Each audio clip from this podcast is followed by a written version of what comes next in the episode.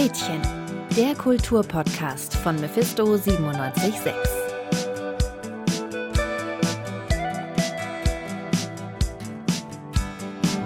Hallo und herzlich willkommen zu Gretchen. Unser heutiger Podcast erscheint am 9. November und passend dazu wollen wir uns mit Erinnerungskultur beschäftigen. Die Frage, die wir uns dabei gestellt haben, ist, wie erinnern wir uns überhaupt und kann man sich vielleicht auch falsch erinnern? Mein Name ist Alexander Böhle und bei mir im Studio sind heute Moritz. Hallo. Und Viktoria. Hallo. Und ich frage euch beide gleich mal, woran denkt ihr als erstes, wenn ihr das Wort Erinnerungskultur hört? Also Erinnerungskultur klingt für mich auf jeden Fall schon mal sehr staubig.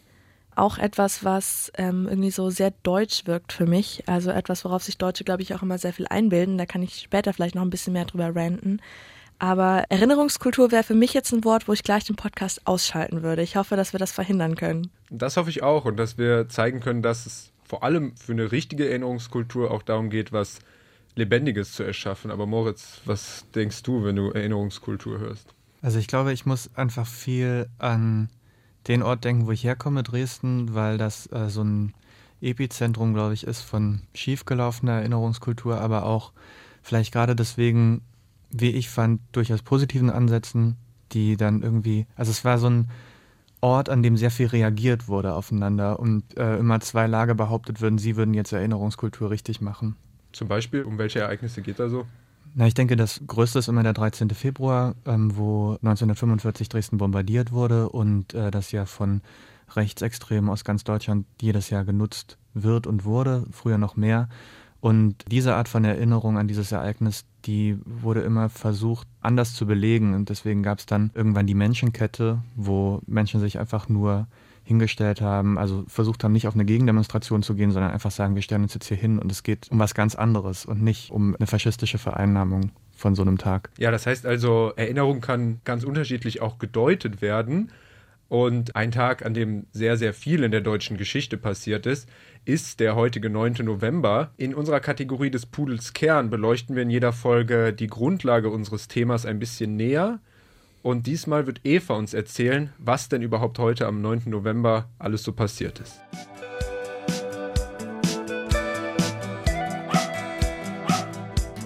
Des Pudels Kern. Wir erinnern uns, 9. November 1989. Nach 28 Jahren deutscher Teilung fällt endlich die Berliner Mauer. Als Reaktion auf die Montagsdemonstration und die massenhafte Ausreise von Bürgerinnen aus der DDR beschließt die SED-Regierung ein neues Reisegesetz. Eigentlich soll die neue Regelung erst am 10. November in Kraft treten, doch den SED-Politikern unterläuft ein Fehler in der Kommunikation. Und so verkündet Günter Schabowski um 19.30 Uhr in einer Pressekonferenz auf die Frage, ab wann denn die neue Regelung gelte, jenen schicksalhaften Satz. Das tritt nach meiner Kenntnis ist das sofort. Unverzüglich. Die Nachricht verbreitet sich wie ein Lauffeuer. Immer mehr Menschen kommen zu den Grenzübergängen in Berlin. Zuerst werden nur Einzelne durchgelassen, doch der Strom der Menschen ist zu groß. Gegen 23.30 Uhr müssen sich die Grenzbeamten endgültig geschlagen geben. Wenig später sind alle Grenzübergänge in Berlin geöffnet. 28 Jahre lang seit dem Bau der Mauer am 13. August 1961 haben wir diesen Tag herbeigesehen und herbeigehofft. Wir Deutschen sind jetzt das glücklichste Volk auf der Welt. Eine Erinnerung, die nur so wimmelt von freudigen Bildern und herzerwärmenden Geschichten. Für viele ist der 9. November ein Tag der Freude. Für andere ist der 9. November dagegen ganz anders besetzt. Ein Tag des Schmerzes, der Wut. Eine Erinnerung, die uns nicht eint, sondern vor Fragen stellt. Wie konnte das passieren? 9. November 1938. Die Reichspogromnacht. In jener Nacht kommt es im ganzen Deutschen Reich zu massiven gewaltsamen Ausschreitungen gegen Jüdinnen und Juden.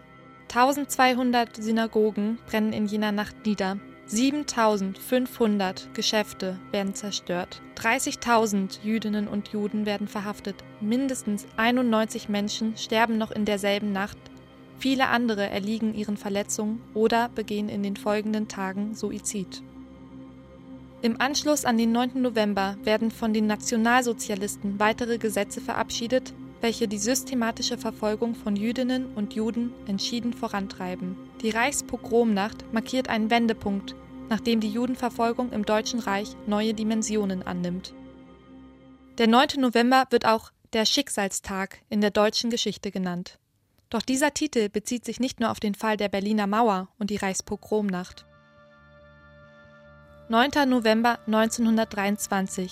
Hitler verübt einen Putsch auf die damalige Regierung. Der Putsch scheitert. Die NSDAP wird verboten und Hitler selbst zu fünf Jahren Haft verurteilt. Zehn Jahre später übernimmt er als Führer des Deutschen Reiches die Macht und errichtet eine nationalsozialistische Diktatur. 9. November 1918. Nach dem verlorenen Ersten Weltkrieg wird die Abdankung des deutschen Kaisers bekannt gegeben und die erste deutsche Republik ausgerufen. Als Novemberrevolution gehen die Ereignisse in die Geschichtsbücher ein. 9. November 1848. Als entscheidende Figur der sogenannten Märzrevolution wird der Demokrat Robert Blum hingerichtet. Dieser kämpft für einen deutschen Nationalstaat mit Parlament und mehr Rechten für das Volk. Ich sterbe für die Freiheit. Dies sollen Blums letzte Worte gewesen sein. Der 9. November, ein Tag, auf dem viele Erinnerungen lasten. Vielleicht mehr, als ein einzelner Tag tragen kann? Wie sollen wir uns an alles gleichzeitig erinnern? Wir erinnern uns. Aber wie erinnern wir uns? Und vor allem, was vergessen wir? Welche Erinnerungen es letzten Endes in die Geschichtsbücher schaffen, ist immer auch eine politische Frage. Erinnerung braucht Raum und sie braucht Menschen, die sie weitertragen. Erinnern bedeutet Geschichten erzählen. Welchen Geschichten hören wir zu? Wem hören wir zu? Wie lassen wir diese Geschichten uns prägen? All dies sind wichtige Fragen. Denn eines ist klar, wir brauchen die Erinnerung, um unsere Gegenwart zu verstehen und unsere Zukunft zu gestalten. Und die Erinnerung braucht uns. Sie muss kommuniziert werden, um weiterzuleben. Dafür braucht es Menschen, die erzählen und Menschen, die zuhören. Also wie wir gerade gehört haben, der 9. November ein überaus bedeutsamer Tag in der deutschen Geschichte. Eine Frau, die sich ganz besonders damit beschäftigt hat und auch generell mit dem Thema Erinnerungskultur, ist die Historikerin und Kulturwissenschaftlerin Aleida Assmann. Ich hatte die Gelegenheit, sie zu interviewen und meine erste Frage an Sie war, ob der 9. November so zu Recht auch als Schicksalstag bezeichnet werden kann. Naja, das Wort Schicksal ist sehr vielstimmig und Tatsächlich ist der Tag auch sehr vielschichtig. Und man kann sagen, dass da sehr viel Schicksal passiert ist und es sind Wendungen in alle Richtungen und äh, sie sind ausgesprochen gegensätzlich und konträr. Es ist, der ist einfach extrem voll, dieser Tag, weil sehr extreme Ereignisse da passierten. Also ähm, Schicksalstag kann man das nennen schon. Ja, Sie sagen es schon natürlich, da es gibt viele bedeutende Ereignisse in der deutschen Geschichte, die alle auf dieses Datum fallen. Am deutlichsten in der Erinnerungskultur heutzutage zuvor tritt natürlich der Mauerfall und deshalb die Frage, wie wichtig sind denn Symbole für die Erinnerungskultur? Wenn wir an den Mauerfall denken, haben wir sofort diese Filmaufnahmen äh, im Kopf, die Bilder von Menschen auf der Berliner Mauer, von Menschenmassen und unter anderem auch von David Hasselhoff. Und das ist dann natürlich sehr präsent. Gibt es denn ähnliche Symbole auch für die Reichspogromnacht oder für die Ausrufung der Weimarer Republik? Und wie wichtig sind solche Symbole? Also der Mauerfall ist das Datum, für das es im Moment die meisten Zeitzeugen gibt. Und deswegen ist das sicher ein ganz wichtiges äh, Erinnerungsdatum.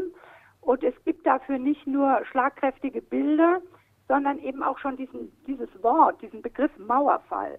Und die Frage ist allerdings, ob dieses Wort Mauerfall die Geschichte die damit verbunden ist, nicht eher verstellt als äh, wirklich darstellt. Denn es war ja kein Fall der Mauer, sondern die wurde gestürzt. Und wenn man nur von Mauerfall spricht, dann vergisst man eigentlich die Akteure, die mit diesem Ereignis verbunden sind. Was würden Sie dann sagen, wie, welchen Wert haben für Erinnerungskultur Zeitzeuginnen? Also für den Mauerfall gibt es viele Zeitzeuginnen noch, die diese Geschichte aus ihrer Perspektive erzählen können. Und es ist sehr wichtig, dass dieses Datum eben in beiden Teilen Deutschlands ankommt und vielleicht auch nicht immer mit dem Begriff Mauerfall verbunden wird, sondern eher mit dem Begriff Mauersturz, damit man nachfragt, wer war denn eigentlich diese Bürgerbewegung, die da mit großem Mut aufgetreten ist, damit es überhaupt zu diesem äh, Sturz kam und sich diese Wende ereignete. Ja, das bedeutet natürlich, Erinnerungskultur ist dann auch stark selektiv geprägt. Ähm, glauben Sie denn, dass wir dann mit dem Begriff alleine Mauerfall oder auch, dass die Erinnerung an dieses Ereignis irgendwie eine falsche Tendenz hat, dass sich da vielleicht an die falschen Sachen erinnert wird? Also der Termin ist ja vielschichtig und äh, unter diesem Termin des 9. November 89 steckt der Termin des 9. November 1938 und das sind die Novemberpogrome. Und davon gibt es eben auch noch einige Zeitzeugen, wenn auch nicht mehr sehr viele. Aber dafür gibt es sehr einschlägige Bilder, die wir davon haben und auch noch Spuren. Denn das war etwas, was in allen deutschen Städten stattfand. Und dass die Synagogen da abgebrannt wurden und dass die Geschäfte zerstört wurden, das ist ein so einschneidendes ähm, Erlebnis, weil es lokal eben überall in Deutschland passiert. Es war ein synchrones, gleichzeitiges Geschehen des, des Terrors und der Zerstörung äh, der Gewalt gegen Juden. Und ähm, diese, ähm, diese Erinnerung wachzuhalten ist besonders wichtig, weil äh, es eben eine Erinnerung ist, die mit den deutschen Städten und mit den deutschen Menschen aufs engste verbunden ist. Ja, ich denke, die meisten Menschen denken dann aber eben doch am 9. November eher an das freudige Ereignis der Mauerstürmung und eben nicht dann an die Reichspogromnacht. Denken Sie, dass da eine Verschiebung in der Erinnerungskultur stattfinden sollte, dass man anders diese beiden Ereignisse gegeneinander aufwiegen sollte, auch medial? Also ich, äh, das war die Sorge von äh, vielen, äh, schon ziemlich bald nach 1989 haben einige Juden die Sorge gehabt, der 9. November 38, der wird untergehen. Der wird überschrieben und, und ähm, wird aus der deutschen Erinnerung äh, schwinden. Und das ist aber überhaupt nicht passiert.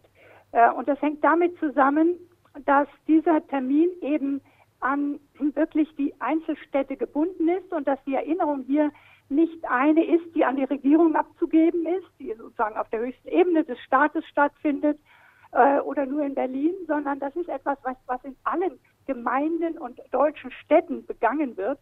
Und da hat sich gezeigt, dass das nach 80 Jahren, 81 Jahren jetzt, ähm, auch nicht aufgehört hat, sondern wieder mit einer großen Intensität begangen wird. Und das sind dann, ist die Verantwortung der Leute in den Städten und Gemeinden, die also zum Beispiel Erinnerungswege gehen zu den Bahnhöfen, um die Deportationswege wieder in Erinnerung zu bringen oder äh, Markierungen dieser Bahnhöfe, äh, an denen dieses historische Geschehen stattgefunden hat. Und da sind auch die Schulen beteiligt, also da können auch jüngere Menschen in diese Erinnerung einsteigen. Also denken Sie, dass die Erinnerungskultur auch sehr stark abhängig ist und geprägt wird und dass das vielleicht auch noch wichtiger ist von privaten und vielleicht öffentlichen Vereinen und Privatpersonen und dass diese Menschen noch mehr Einfluss haben und Einfluss haben müssen als zum Beispiel die Geschichtsschreibung, zum Beispiel das Geschichtslehrbuch, was wir so in der Schule vorgesetzt bekommen. Ja, ganz genau, wobei sich das auch nicht ausschließen muss. Die Schüler können ja Geschichtsunterricht vor Ort erforschen und sie können im Stadtbild ähm, vieles entdecken und sie können auch in die Stadtarchive gehen. Sie können ihre Geschichtsbücher sagen wir, ergänzen durch das, was sie augenscheinlich vor Ort äh, finden können. Und das ist auch die Form, in der man Geschichte lebendig machen kann. Denn schließlich, wenn Sie Ihre Eltern oder Großeltern da gewohnt haben, ähm, haben Sie vielleicht auch noch Familienspuren. Also man kann sich in diese Geschichte hineinbegeben, auch wenn sie weiter zurückweicht. Und das Entscheidende sind die Aktivitäten, die Initiativen, die tatsächlich in der Stadt stattfinden, weil es nicht nur das Gedächtnis das der Nation gibt, es gibt auch so etwas wie ein Gedächtnis der Städte. Und das ist sehr, sehr unterschiedlich. Jede, jede Stadt tut da etwas anderes, entdeckt etwas anderes und es hängt immer an der Initiative von einzelnen Menschen, die sich dafür zusammentun. Leider Assmann sagt, dass Erinnerungskultur vor allem von den Menschen lebt und gar nicht so sehr von den Geschichtsbüchern oder der Schule. Aber wie war das denn bei euch beiden? Also, Victoria, kannst du dich an irgendwelche Ereignisse erinnern, wo die Gemeinde, irgendwelche Vereine oder sowas in dem Ort, wo du herkommst, an irgendwas Verbrechen der NS-Zeit oder ähnliches erinnert wurde? Ja, ich komme ursprünglich aus München und München hat ja ähm, in der NS-Zeit leider eine traurige Sonderposition eingenommen. Also wurde von den Nationalsozialisten ja auch häufig liebevoll als die Hauptstadt der Bewegung bezeichnet. Und ähm, Ja, muss man sagen, das war sie auch. Also München hat da, wie gesagt, eine ganz besondere Rolle gespielt. Und ähm, was mir jetzt bis, also vor der Recherche zu diesem Podcast auch gar nicht bewusst war, ähm, ist, dass die Reichspogromnacht tatsächlich auch im Alten Rathaus in München ausgerufen wurde. Also München ist da tatsächlich der Ausgangspunkt. Aber wie gesagt, mir als Münchnerin war das komplett unbekannt, weil es auch einfach sehr wenig thematisiert wird. Also ähm, Erinnerungskultur spielt in München eine sehr untergeordnete Rolle. Also München ist da auch extrem zögerlich. Ich habe gelesen, es hat irgendwie bis in die 80er gedauert, bis die ersten wirklich den richtigen NS-Denkmäler aufgestellt wurden.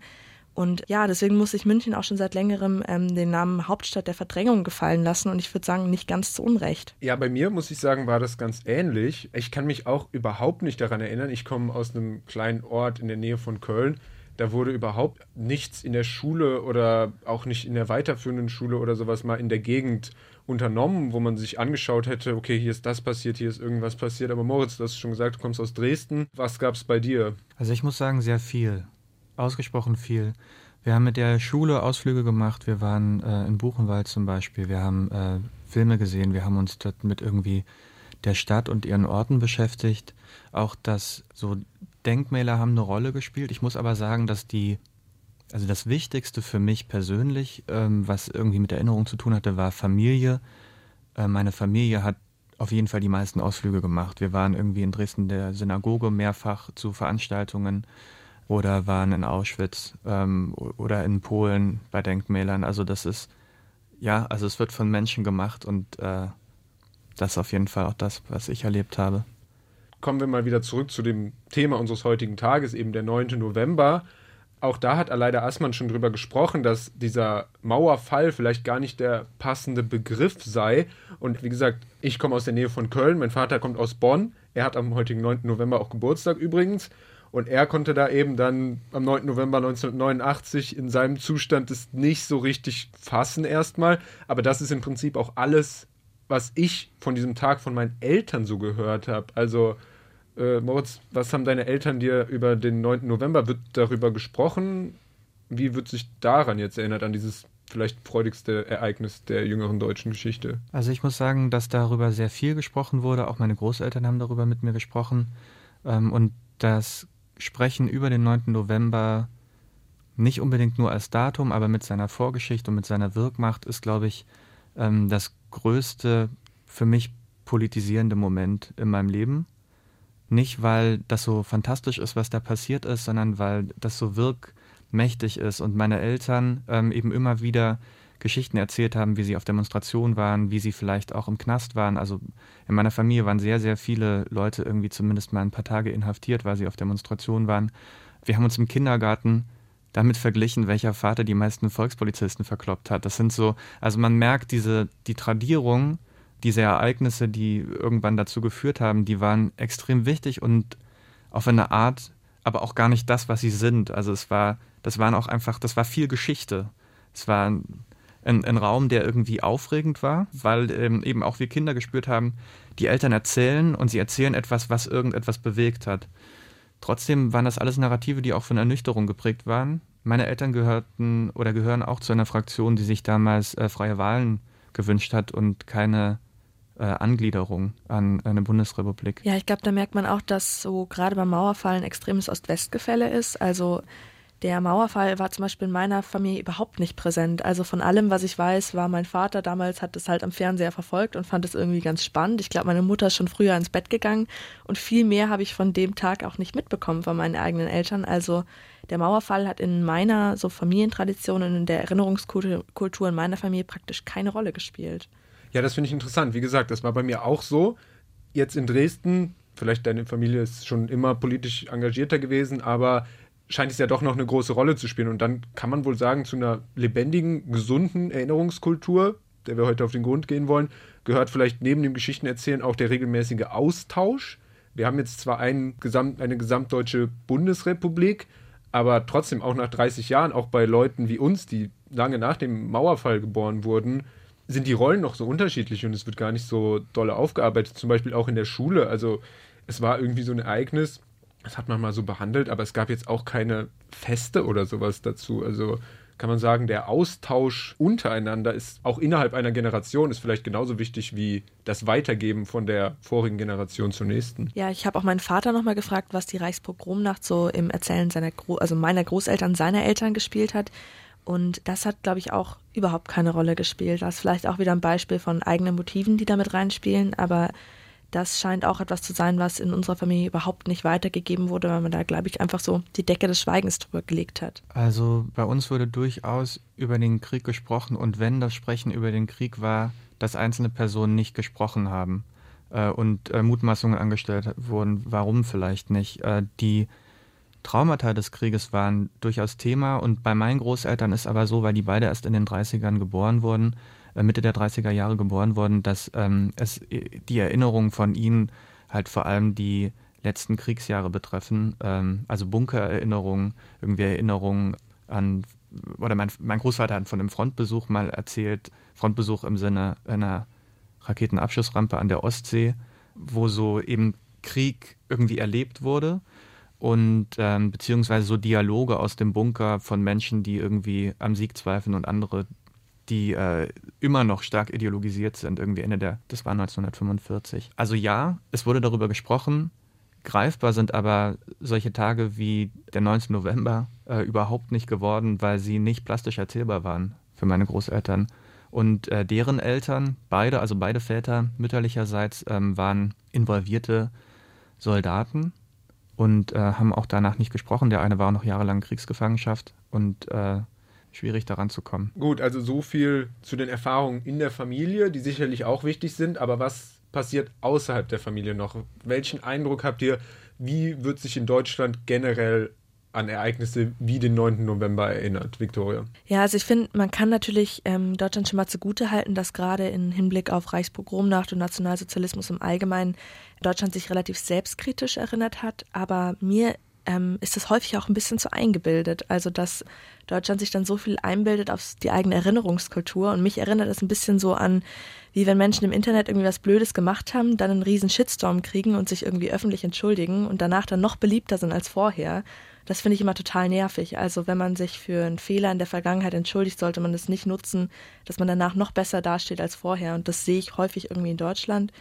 Und was ich dann auch schade finde, ist, dass irgendwie dass man sich so viel auf die Erinnerungskultur beim Nationalsozialismus einbildet, die sicherlich auch nicht schlecht war, aber dann andere Ereignisse, die genauso wichtig sind und ähm, wo man genauso selbstkritisch mit umgehen müsste, wie zum Beispiel der Völkermord an den Herero und Nama, dann so unter den Tisch gekehrt wird. Also da muss ich Deutschland eher ein gemischtes Zeugnis ausstellen. Also ich finde interessant am 9. November, dass an dem Tag selber die Berichterstattung, die ich so erlebe und die Sachen, die im Radio laufen, die Zeitungsbeiträge, irgendwie auch die Bundestagsdebatte oder diese ähm, die Zusammenkunft im Bundestag, die es dazu ja auch jedes Jahr gibt, das sind Sachen, da ähm, habe ich das Gefühl, da passiert sehr viel Positives und da nimmt sich irgendwie eine Öffentlichkeit und auch in der Staatlichkeit die Zeit, äh, relativ reflektiert darüber zu sprechen. Äh, spannend ist aber, dass äh, es ja noch viel mehr gibt als dieses Gedenken und dieses eine Gefühl von dem Land, das sich erinnert.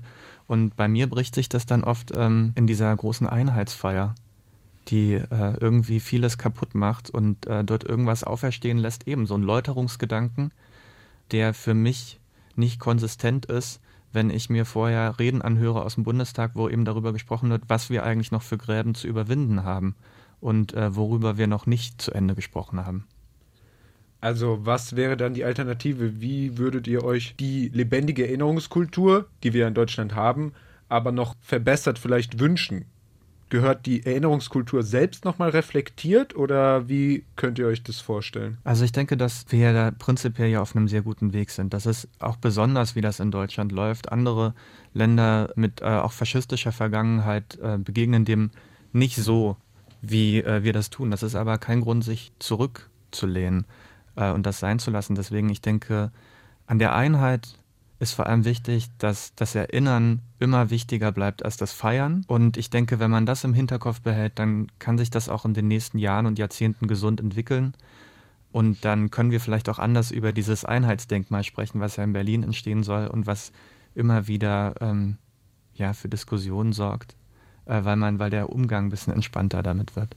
Ja, ich kann ja bei vielem zustimmen. Ähm, Ich finde auf jeden Fall, dass man nicht zu zurückgelehnt sein sollte und nicht zu feiernd bei Erinnerungskultur, sondern da auch einfach ja selbstkritisch bleiben sollte und sich nicht zu viel auf die eigene Erinnerungskultur einbilden sollte. Das habe ich ja jetzt schon mal ausgeführt.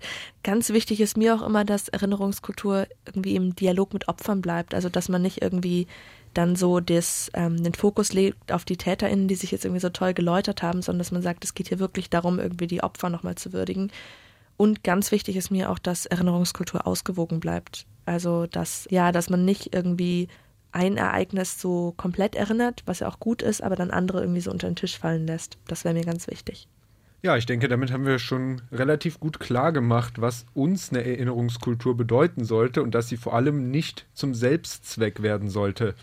Aber Moritz, du hast es schon gesagt, Denkmäler, es entstehen auch noch neue Denkmäler. Denkmäler waren auch in den letzten Jahren öfters mal Teil einer größeren Debatte, wie hier in Leipzig mit Denkmälern umgegangen wird und welchen Teil diese zur Erinnerungskultur beitragen. Das hat sich für uns Clara in einer Reportage jetzt mal angeschaut. Wie geht die Stadt Leipzig mit Erinnerungskultur im öffentlichen Raum um? Auf der offiziellen Website der Stadt heißt es, Erinnerungsarbeit ist ein wesentlicher Bestandteil unserer Identitätsbildung. Im Rahmen der Stadtgespräche und thematischen Rundgänge können Sie sich an der Entwicklung eines Erinnerungskonzeptes für Leipzig einbringen. Im Ergebnis soll ein lebendiger Prozess in Gang gesetzt werden und eine Perspektive für eine vielfältige städtische Erinnerungskultur formuliert werden. Die Stadt Leipzig setzt sich also für eine lebendige Erinnerungskultur ein. Ich will wissen, wie diese Vielfalt in Bezug auf den 9. November konkrete Formen annimmt und begebe mich auf einen Spaziergang durch die Stadt. Von der Haltestelle Augustusplatz strömen vielbeschäftigte Arbeitende, Touristinnen und Studierende Richtung Innenstadt. Den Platz umringen imposante Gebäude wie das Gewandhaus, die Oper Leipzig, die Uni und das MDR-Gebäude. Mittendrin die Demokratieglocke, im Volksmund auch das Goldene Ei genannt, die im Gedenken an die friedliche Revolution für das buchstäbliche Einläuten der Demokratie steht. Unscheinbar steht sie abseits zwischen Tramstation und Eingang zur Grimmerschen Straße. Von den Passanten wird die nur 1,50 Meter hohe Glocke leicht übersehen. Nur wenn stündlich einige Glockenschläge von ihr zu hören sind, macht sie auf sich aufmerksam. Eine in den Boden eingelassene Bronzeplatte informiert über die Glocke. Weshalb das Denkmal jedoch seit 2009 dort steht, scheint selbst alteingesessenen LeipzigerInnen unbekannt zu sein. Äh, das ist vielleicht ein bisschen unauffällig, würde ich sagen.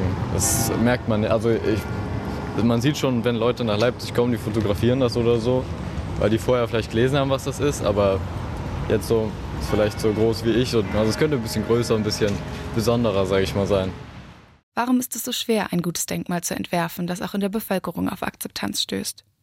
Meine nächste Station ist der Wilhelm-Leuschner-Platz. Menschen drängen aus der Straßenbahn und in den Regen. Der erste Blick beim Aussteigen fällt auf die pompösen Gebäude, die den Platz umgeben. Die herbstlichen Bäume des Schillerparks bieten eine angenehme Abwechslung zum grauen Himmel und auch das Rathaus und die Leipziger Stadtbibliothek verlieren durch das schlechte Wetter nicht an Charme. Mit Schönheit kann unser eigentliches Ziel leider nicht überzeugen. Der Wilhelm-Leuschner-Platz erscheint als verlassene Brache. Purer Asphalt wird immer mal wieder von wilden Grünflächen durchbrochen. Vor zehn Jahren hatte der Stadtrat diesen Platz als Standort für das Leipziger Freiheits- und Einheitsdenkmal bestimmt. 2014 sollte es hier eingeweiht werden. Doch zu sehen ist bis heute nichts. Nur der alternative Name des Platzes in der Tramansage verweist auf seine Bestimmung als Erinnerungsort. Nächste Haltestelle Wilhelm-Leuschner Platz. Übergang zur S-Bahn. Platz der friedlichen Revolution. Im Rahmen eines internationalen Wettbewerbs wurde die Denkmalgestaltung vergeben. Die drei finalen Entwürfe sahen vor, den Platz auf jeweils ganz eigene Weise umzugestalten. Doch woran scheiterte die Umsetzung? Die Stiftung für friedliche Revolution führt online fehlende Transparenz und zu wenig Beteiligung auf. Im Ergebnis des durchgeführten und beendeten Verfahrens war unter anderem festgestellt worden, dass für den Prozess des Leipziger Freiheits- und Einheitsdenkmals und dessen Akzeptanz in der Bürgerschaft der Stadtverwaltung ein Partner aus der Zivilgesellschaft fehlte. Der Wilhelm-Leuschner-Platz ist ein gutes Beispiel dafür, wie schwierig es ist, ein Denkmal im öffentlichen Raum umzusetzen. Doch nicht nur der friedlichen Revolution wird in Leipzig mit Denkmälern gedacht.